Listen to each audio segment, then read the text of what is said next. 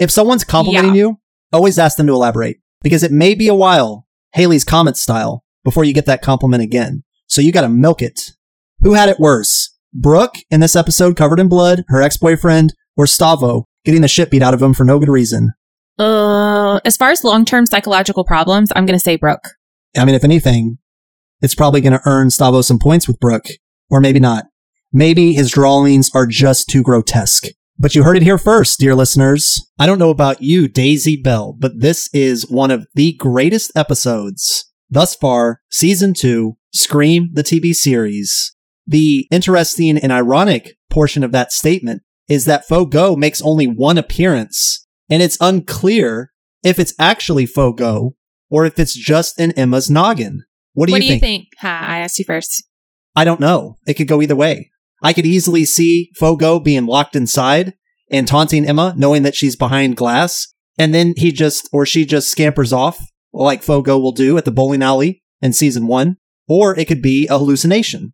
I think it's a hallucination because he's gone. Also, if the kids can't even get around the school without being caught by the cops, how would Fogo get around the school? Well, it's the imponderable of the iconic Fogo to come and go as they please.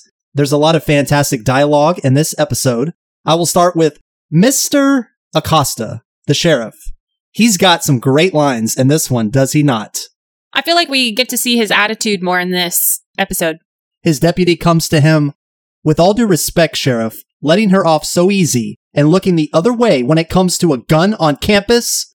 You ever hear of Stockholm Syndrome? Keep them bottled up long enough, act like the nice guy in a bad situation, and inevitably they come to your side. I like how he just glosses over that while sipping some coffee. I was focused on the coffee. You think it could be one of the Lakewood Six? It's the Lakewood Five now. Ooh, that's a cold delivery. A student just died, Sheriff. Where's your humanity? And sure, even that sweet girl, Emma that is, that just walked out of here could be a sociopath, for all we know. But I'm not going to narrow it down to five people. The mayor busts in, and he says to the mayor, the cojones on this guy. So I found Jake Fitzgerald, just like you asked. Yup. now That you kind of see where Gustavo gets his attitude. that is not even remotely funny. My daughter is coming home with me now. I fully understand your concern, but I still need to ask her a few questions. Not without me present. She might be more honest if you're not in the room. That's a great point. The sheriff will bring up innumerable great points this episode. Am I a suspect, Miguel? And this transitions us into the greatest line of the episode. No, you'd never drop a body in front of your daughter. A freezer in the garage? Now that's more your style. Oh, burn. Low blow for sure. I also love hit the end here while we're listening to the greatest and, interestingly enough, the only song of this episode. We've got the montage. The montage is coming to an end, and then Miguel says to Audrey Jensen, Stay the hell away from me, or I'll break something you love. That's justified, by the way. Yeah, it is. Even though obviously she didn't mean to like. Uh uh-uh, uh, we are past that. She was inciting a mob. And everything that happened, I would say, granted, he should not have been drawing bloody students dismembered in various stages of gory, untimely demises, but she really poked the high school bear. But as this is happening, you get the song Bear by Wilds. Come on and bare your teeth. And then, of course, Noah says, that went a little more Lord of the Flies than I expected. Cause you've seen me bare. You've seen me covered up. Maybe I'm not scared. What you're thinking of. You seen me here. It's just such a great song to put a capitalized exclamation mark, underlined, bold, italicized on the greatest episode so far of season two, in my opinion. And lastly, we've got Stavo talking to Noah. You keep saying there's somebody out there. Have you not considered the vintage locked room horror scenario? When a Stranger Calls, that's a good movie. Killing Room, never seen it. Devil, eh, that was M. Night Shyamalan. I liked It it. was a, how many times have you seen it? At least two. Two, and it came out like 12 years ago. Excellent. That's what it looks like, Dreamy Screamers, when Daisy Bell likes a film. She will see it twice in 12 years. Well, if I love a film, then I'll see it a lot, like Indiana Jones. Well, you grew up on it. It's a little different, to be fair. It's true. And then Rope. Rope is one of your favies. Yeah. That's Jimmy Stewart, for those of you out there. Jimmy Stewart. And Noah says, Oh, you're saying the call is coming from inside the house. Yeah, man. What if they think one of us is the killer? And then Kieran, they didn't lock the killer out. They locked him in. Him or her, could be either. Thanks, Eli. But I guess I should leave the crazy paranoid talk to the experts.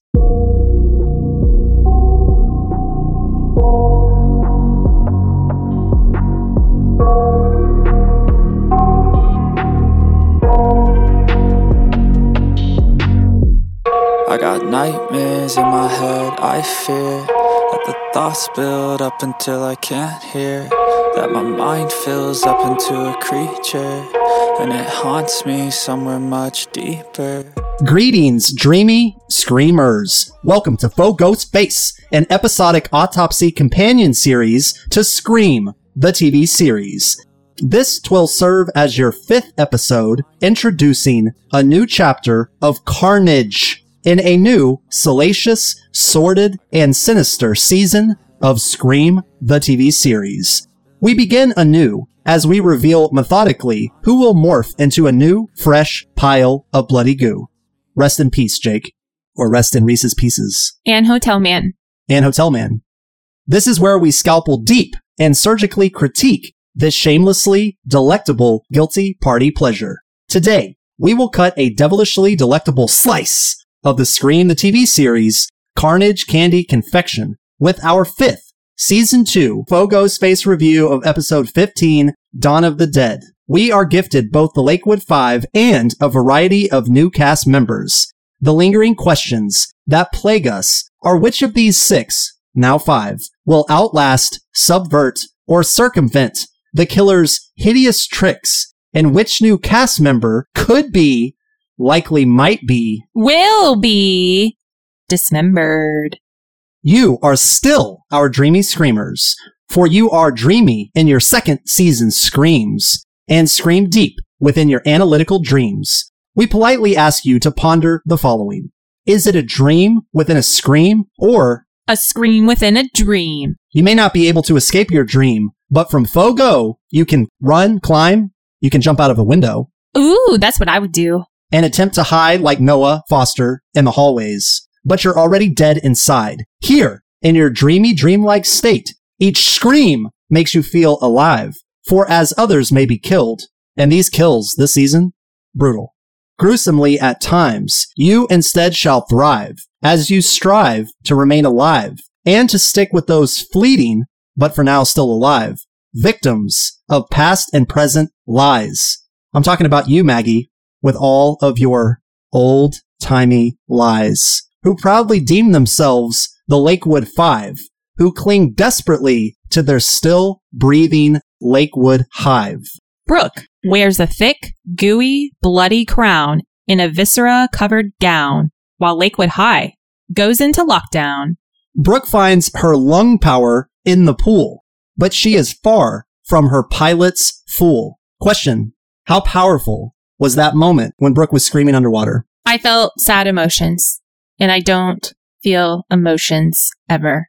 I thought it was expertly shot, You could feel her pain, you know? and it's so believable. That's what a high school girl, particularly Brooke, would do. She would go back to a place that had some sort of historical significance to her, and it was just a raw, unadulterated outpour of emotions. She's been doing pretty well on the surface. Ironically, she submerges, she finally has a moment alone, and she screams her lungs out. I could not have thought of a better scene. My only recommendation to the director, screenwriter, end right there. Fade out right there. What do you think? Yeah, it would have been more powerful. Yes. And in her defense, I think anybody would, you know, you mentioned a high school girl. I think anybody who lost somebody, you are wanting a, just to feel the connection with them again. So whether that's returning to a place you have great memories with them or maybe listening to old voicemails, like hearing their voice, I think it's a natural human inclination to try to feel that person again after they're lost. the interesting thing is that Noah is not really doing that with Riley.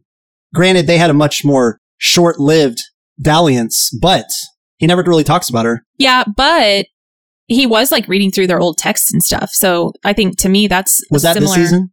No, that was last season where he was like scrolling through the text. Well, it's been three months between the seasons, so maybe it's time he move on to another dork or dorkette. I mean, he's moving on, don't you think? To Zoe. yeah, I'm just saying, like, it's time from an outside perspective that he move on. Question though, I think the best part about Brooke's situation in the pool you can perhaps take a different viewpoint, but the part that seemed the most natural, possibly even unscripted, was the little laugh right before she got into the water. It's like an inside joke with herself that only she's privy to. She does this smirk, briefest of laughs, and then she gets into the water. And so I thought that was so. what are you thinking that is? Well, I'm just, uh, right now, I'm just commenting on the fact that I thought that was a really natural shot. I'm thinking that may have been Im- impromptu, extemporaneous, Improv. improv. It, it was something along those lines. I think she's just, well, I know that you said off mic that you think she's just remembering a nice moment. It could very well be that. I suspect it could be that she's just, she's at her breaking point emotionally. And sometimes, like they say, like in No Country for Old Men, when the guy's describing this horrible crime and the guy kind of laughs and then he apologizes out loud for laughing at it. And Tommy Lee Jones just says, Oh, that's okay. I laugh myself sometimes.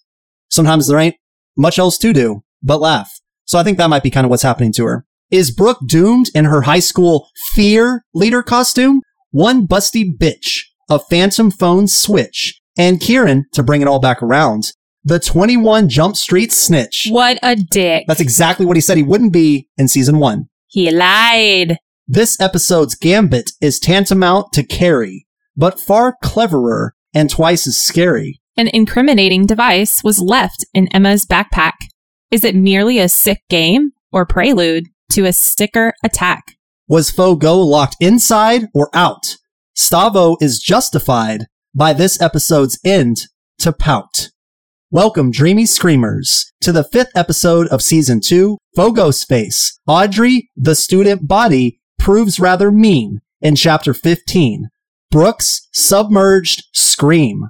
High school fear leader costume. Brooke wears a bloody crown while the Lakewood Fives on lockdown. It is time for serialized killer trivia. Take it, take it, Daisy Bell. Oh, I didn't realize this, but I did see he typed like asswad at first or something like that. The password on Audrey's phone is Rachel's girl. Rachel was her girlfriend, if we will remember, from season one, who got killed and who came back in last week's episode when they were all high and hallucinating. At this stage in the season, five days have passed in the show's timeline. The sheriff removing Maggie from the building would be unnecessary. In reality, he doesn't have authority over the medical examiner. Interesting. Only a state official or the chief medical examiner has that type of authority. I think whoever's authority it is, she should have been removed. So, And that's what I was alluding to when I said that the sheriff has about three, he actually has about five strokes of brilliance in this episode. Everything he's doing, it seems to serve a very logical, almost poetic purpose. He's calm. He's rational. He's trying to work with the kids. I just really like him in this. He comes on really strong and competent. HUD would have been fine too, but I like this guy. He's also more mysterious than HUD in a way. I remember talking to Brother Brooks about that. Now, as you know, Brother Brooks, he and I have recorded Annihilation and Ex Machina together. Ex Machina will be posted down the line under Slick Flick Picks. But he and I were talking about the fact that much like game wardens, the coroner or the medical examiner has a lot of authority. Episode 15, Dawn of the Dead. Okay, morgue update. There's no morgue broadcast in this episode, but there is this dialogue that speaks to the morgue, and it's Zoe to Noah. I didn't want to say anything, but I'm a huge fan of the morgue. I love your voice, and I think that you make the morbid beautiful. Oh, well, thank you. Now that I've had a front row seat, I get it. Why you do it. I'm all ears. That's what I would say. Yeah, tell me. If someone's complimenting Yeah. you, always ask them to elaborate because it may be a while, Halley's Comet style, before you get that compliment again. So you gotta milk it. I think maybe you're sublimating your feelings about mortality and turning your friend's death into a puzzle you can solve without actually dealing with it. Ouch. I'm sorry. No? No, you're right. We all have our ways of coping. That was poetic because he had just said that to her. So it's a yin yang thing with the we all have our ways of coping.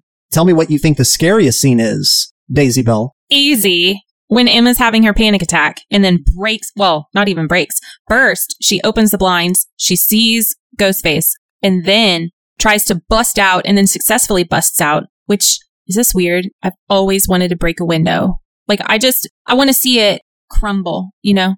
Well, I think the best slow cracking of a window, or a piece of glass, I should say, a pane of glass, is in Jurassic Park The Lost World, the sequel to Jurassic Park, where Julianne Moore falls on the piece of glass Yeah, and Totally. about 300 yards down is the water from this bluff that they're on. That glass starts slowly cracking, crack, crack, crack, crack, crack. I saw that on the big screen when I was a wee tot. I know that I saw it with brother C. Drew, possibly a few others, but it was a good time and that was a great moment. We are on lockdown and I say poor Brooke. She is Carrie here. You feel bad for her.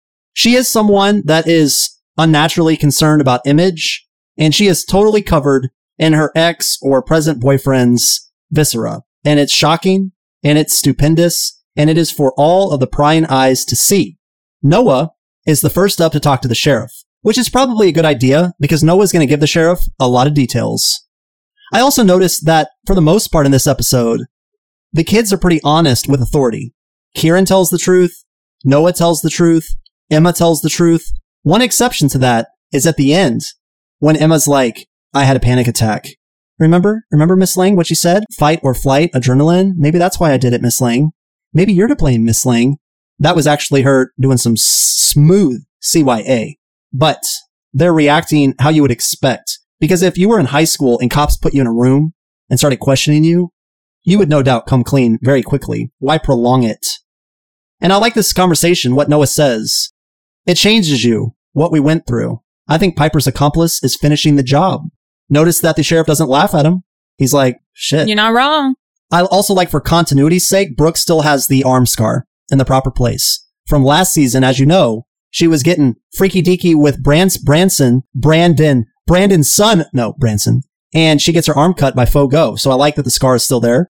What did you think when Audrey said, we have something for you to wear, Brooke? What did you think it was going to be? Just normal I clothes? thought it was going to be gym clothes, like a you know those ugly like t-shirt and polyester pants that you had to wear. or the shorts where you have to write your fucking name in the little yeah, white exactly. box. That's what I thought it was. I hated those. They were actually pretty comfortable though. oh, mine weren't. They Oh. were like rough and polyester. Oh, so mine were I guess you had like Cloth. oh maroon because it was the Wildcats and it was a maroon color with a like gray print. And they, they were way too short though. I don't know. I think that's hilarious that the school dress code is you are not to wear shorts or a dress or a skirt or whatever that comes up more than like two inches above the knee or whatever. But these shorts were like halfway between your knee and your bits. And I'm thinking these are way too short.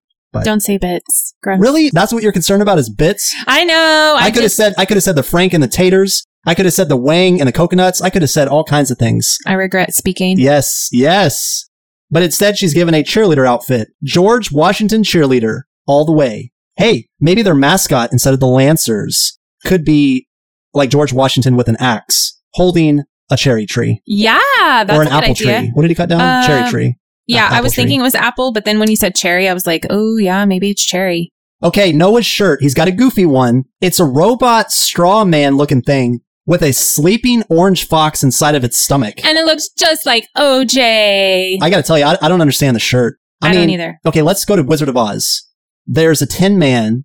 There's a straw man, the scarecrow. yes, There's no fox, is there? there's a lion. There's a lion, but that's not a lion. I don't know. Maybe it's some sort of weird Wizard of Oz shit. Maybe they lock the killer in, not out. Now, Jake's phone has been mysteriously placed in Emma's backpack. How do we know it's Jake's phone? Because on the back, written in Sharpie, it says, property of the Jake. Haley Myers is going to be a bitch. There's no two ways about it. She is a small character, but she's proven to be a larger character. She was the gal that Audrey approached on the stair landing in a recent episode, and she's like, don't mess with me. Whoa. She is extremely unlikable. Extremely unlikable. I do not like her at all. Note that her last name is Myers. I wonder if her uncle is Michael. I love how Tina, the mother of Eli, and the aunt to Kieran is outside. All of these parents are demanding to be let in to get answers. Well, she totally gets roadblocked by this cop. But then the mayor walks up all nonchalantly and he goes, Hey, how are the kids doing? How are the wife and the kids? He's like, Right on through, Mr. Mayor. I mean, that's what happens when you're mayor. It's your boss. The mayor and his daughter hug. It's a nice moment, but this is the exact line of dialogue. So Aunt Tina. So some kid turns up dead. So you lock my son and nephew inside with the body. And for all I know, the killer? That is not okay. Mayor walks up. Caruso. I trust Anita and the baby are well. Right this way, Mayor Maddox. also, there's a great dialogue here. This is actually Zoe talking to Noah. And after they get through some, I don't know, sadness, she wants to hear his theory. Do you think it's starting up again? Yeah, I do. Why did he do it like that, so public? It was an announcement, a coming out party. A classic end of Act 1 body drop. So the killer's emboldened now? Exactly. We're starting Act 2. Doesn't that sound like something Jamie Kennedy would say in the Scream movies?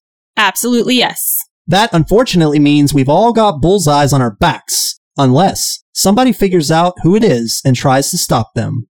Hopefully. Yeah, well, that's the job for the final girl. Or the hero. Hmm.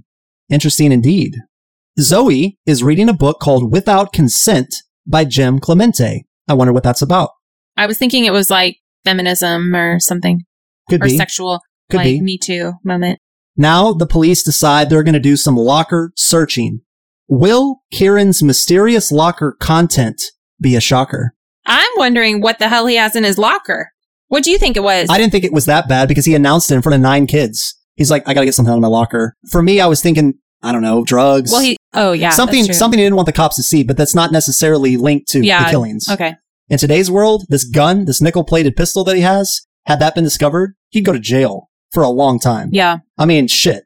This is 2016. Yes, there have been shootings, but whatever. There's a killer on the loose.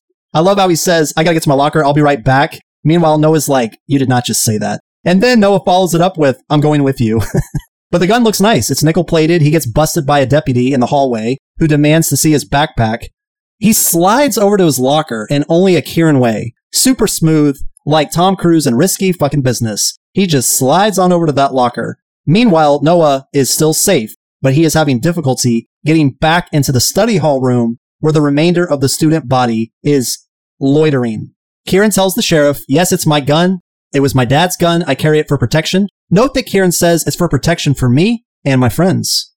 Kieran, such a great guy. Remember when he saved Noah back in the pilot episode, season Yes. one? Yeah. Kieran is very noble until about five minutes. Well, in that particular case, that he was, was saving rough. his ass. That- well, he was about to go to jail. All he did was say Emma's in possession of a phone that the killer probably dropped in her backy packy. Either way, I think it's interesting that I love how Kieran calls out the sheriff. You know, Kieran is not perturbed. He's formidable against the sheriff. He's like, yeah, this good cop routine ain't playing. What do you want? Well, apparently the sheriff is in the market for a snitch. Well, Kieran's a rat, which is funny because if you go back to like episode two of season one, Kieran tells his father, who used to be the sheriff until he got God, yeah, I'm not your 21 Jump Street snitch. We're going to call new term PTSD now stands for post traumatic slasher disorder. I coined it myself. That's what Emma suffers from. PTSD slasher. Poor Emma. I like how the sheriff talks about Stockholm syndrome and then the cold way in which he reminds the deputy it's the Lakewood Five now. Ooh, that still stings. And like I said, that was a real zinger. Yeah, the freezer in the garage putting bodies, that's more your style. I mean, we've got Kieran mouthing off to the sheriff. We've got the sheriff mouthing off to the mayor. What the fuck is going on? Everybody's mouthing off. Now, this is an interesting line that Miss Myers drops when Emma calls her out in front of about 50 students. Piper butchered eight people, but did not bother a hair on your head. Wow, that's fucked up. Yeah. Like she is a bitch. And she like gets slapped. Yeah. Hard. And good. I'm, I was glad that she did. Which leads to a girly girl fight between Haley and Emma, and it's pretty rough. Brooke is being interviewed by the sheriff around this time. Note that in this episode, Brooke is completely alienated from her pals, pretty much. She gets to spend time with her dad, the sheriff, and the coroner. Like in LA Confidential, Jack Vincennes. Oh great, you get the girl, I get the coroner. But she is convinced that Seth Branson is behind this, and as such, she tells the sheriff. I also love how the mayor is sitting backwards in a school chair. Did you ever do that? Were you ever one of those cool yeah. students? Yeah. I mean, I'm sure that you did that. I could totally see that. Yeah, I mean, I, but it wasn't comfortable. My favorite thing to do was to just sit my butt on the cafeteria table with my foot on the seat, the little round seat that had no back support for whatever fucking reason. And I would often be told to not do that. Yeah, I could definitely see that as well. And you also like to still do that, and you like to stand on picnic tables. Yeah, I like to stand on picnic tables. Just like I like high boy chairs at the restaurant. Why, why be among the shit when you can be up in the clouds? You know what I'm saying? Also, Emma, who has now been locked in a room. So the psychiatrist slash psych teacher, she's like, Emma, you need to calm down. Okay. That's the adrenaline. I'm going to just put you in this room and then I'm going to go check on some things. That is an oh shit moment. When Miss Lang is leaving the room, she locks the door. I would understand that if she didn't look so menacing when she did yeah, why did they make her look like that? I think it will be revealed because this is a show that does great work on not leaving too many hanging chads. But in this moment, it just seems all wrong. And so Emma is officially in fight or flight mode. She gets a call from the motherfucking killer, which this may or may not be in her mind, by the way, but she is looking crazy. And it's the typical always waits for her to respond or for her to initiate the convo with that opening line of Gambit dialogue. Hello, Emma. Audrey notices that the fire emergency door to the study hall room has been deactivated. Noah, who, by the way, Noah is taking a lot of risks, just walking around the halls, talking on the phone. Yeah. And he's trying to figure out how to get back in. We've seen like eight cops at least patrolling the premises. Poor Maggie, she's on the stage still. She's crying. Poor, broken, frangible Maggie. There's not really the killer this episode, depending on how you look at it. Does Emma see the killer? Does she not? We don't know. But it's been a very low Fogo involvement. But this episode is still exemplary, still effective as shitballs. We learn from Maggie, who she mistakenly tells Brooke, Jake has been dead for two to three days. Now the characters know what we, Fogo, and Audrey have known. Everybody pretty much now knows that Jake has been dead a while. So what's interesting about that is that's that thing that we talked about when we went over Chinatown, episode two of Slick Flick Pick, where we talked about how if the audience knows more than the characters for too long, you start losing respect for the character's intelligence. If you know less than the characters, you grow a little resentful. So you got to keep it where we know just what, what they know, more or less. And I think the show does a good job of that. Just because we know that Jake's been dead, there's still a lot of fascinating human behavior on display. Okay, when Emma pulls the curtains, she sees Fogo in the hallway wearing the raincoat, the Fogo mask, holding a butt knife. She breaks out of the fucking window. It takes like four strikes with that chair. She breaks out. She cuts her arm. She's now bleeding. And now she and Brooke can be arm scar buddies. How romantic.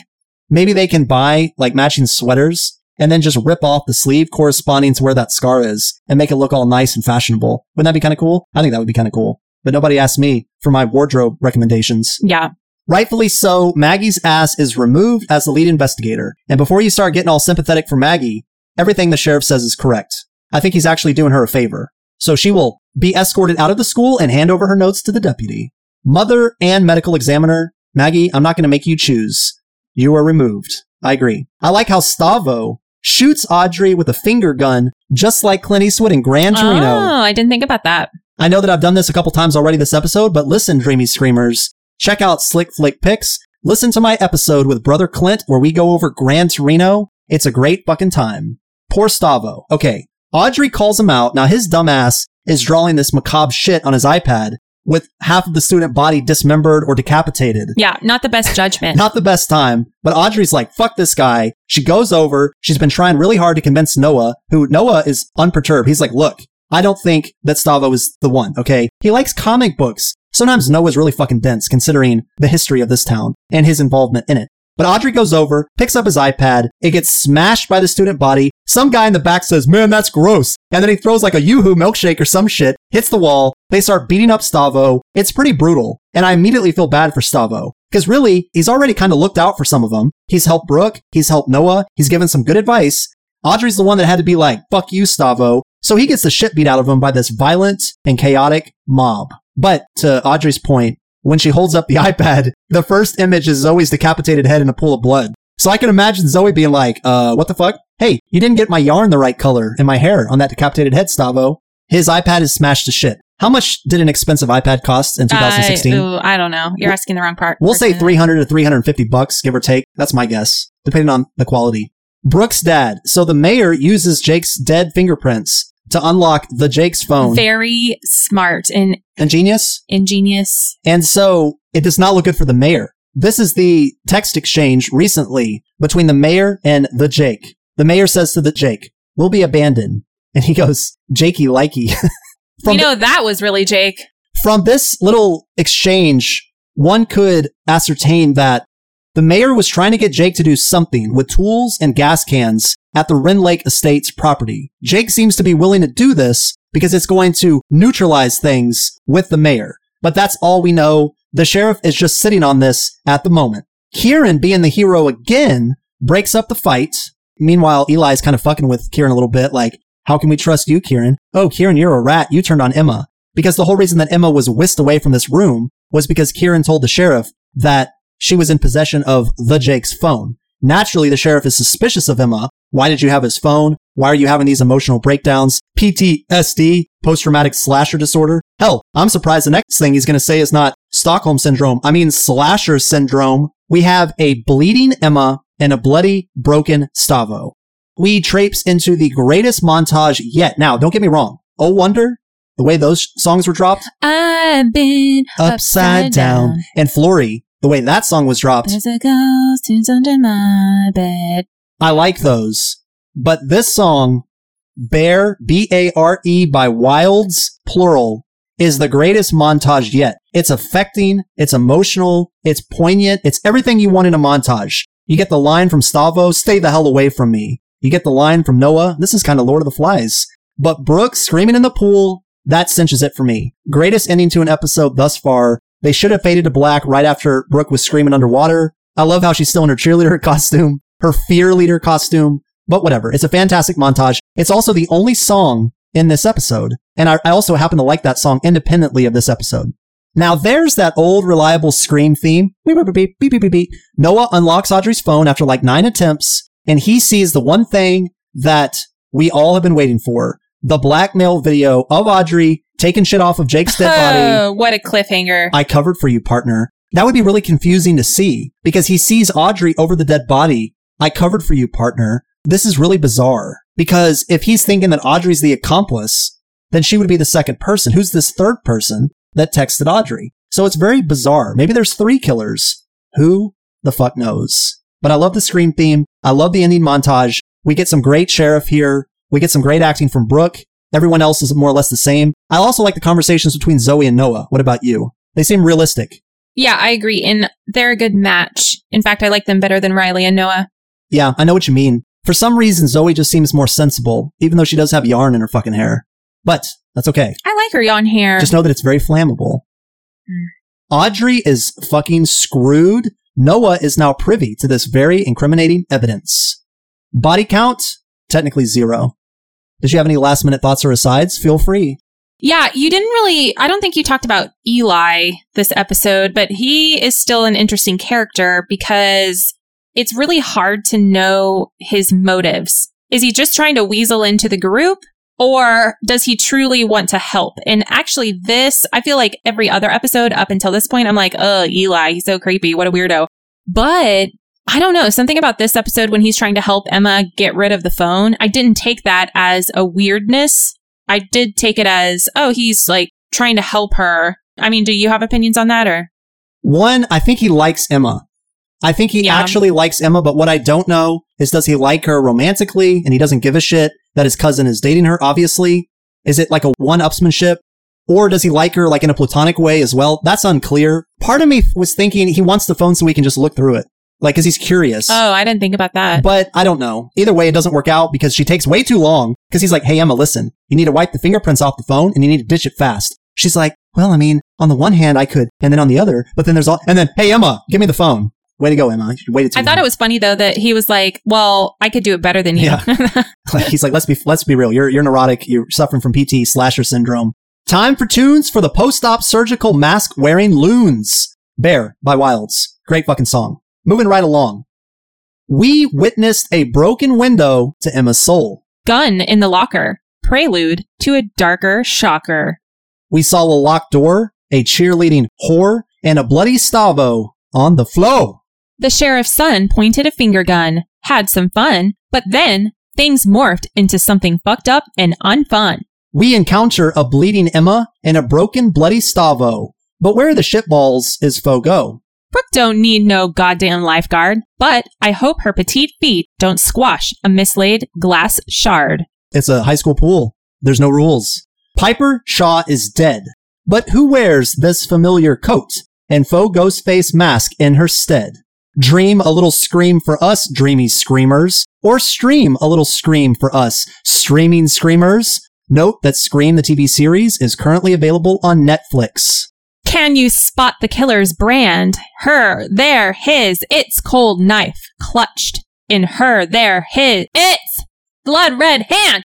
Oh my god, that's just like so much to say. Covering all of our bases. We could just stick with there for the pronouns. Or it. Could be a robot, cyborg. Mm, you're right. something sent from the inside. future.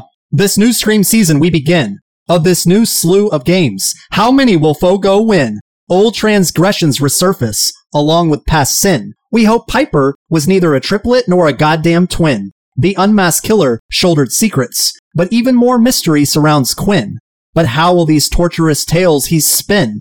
And on who will the brunt of the blame he pin? Branson is back. Should Brooke watch her petite back? Will he slice her throat or cut her some slack? Either way, with Fogo on the prowl, Lakewood remains under attack. There is a history among Sheriff Acosta, Maggie, and Kevin. But for now, that history remains a mystery. For all we know is what we see, and even if high on your own tainted, gifted, ayahuasca supply, you are not shielded or otherwise insulated from the haunts of this killing spree. Brooke and Jake were recently in the pool, and now Shaken Jake is but a pile of bloody bits and lifeless drool. If Brooke is smarter than the pilot made her seem, she will avoid hopping in the pool lest she hops into her own pool of blood. Or would that merely be a screamy dream? If you listen intently and watch with focused peepers, you just might catch the next chapter Coming! Fogo's face. Fogo, our crime fighting duo, comes between in chapter 16. Beware Lakewood's scaregrounds and unfun house. Brooke wields scissors. Noah flees a house of mirrors. Fogo irons out Seth's shouts. Your host, the Noah Foster imposter, falsetto prophet, and co-host, Daisy, you'll meet me in hell, Bell. Red Devil. out. Out.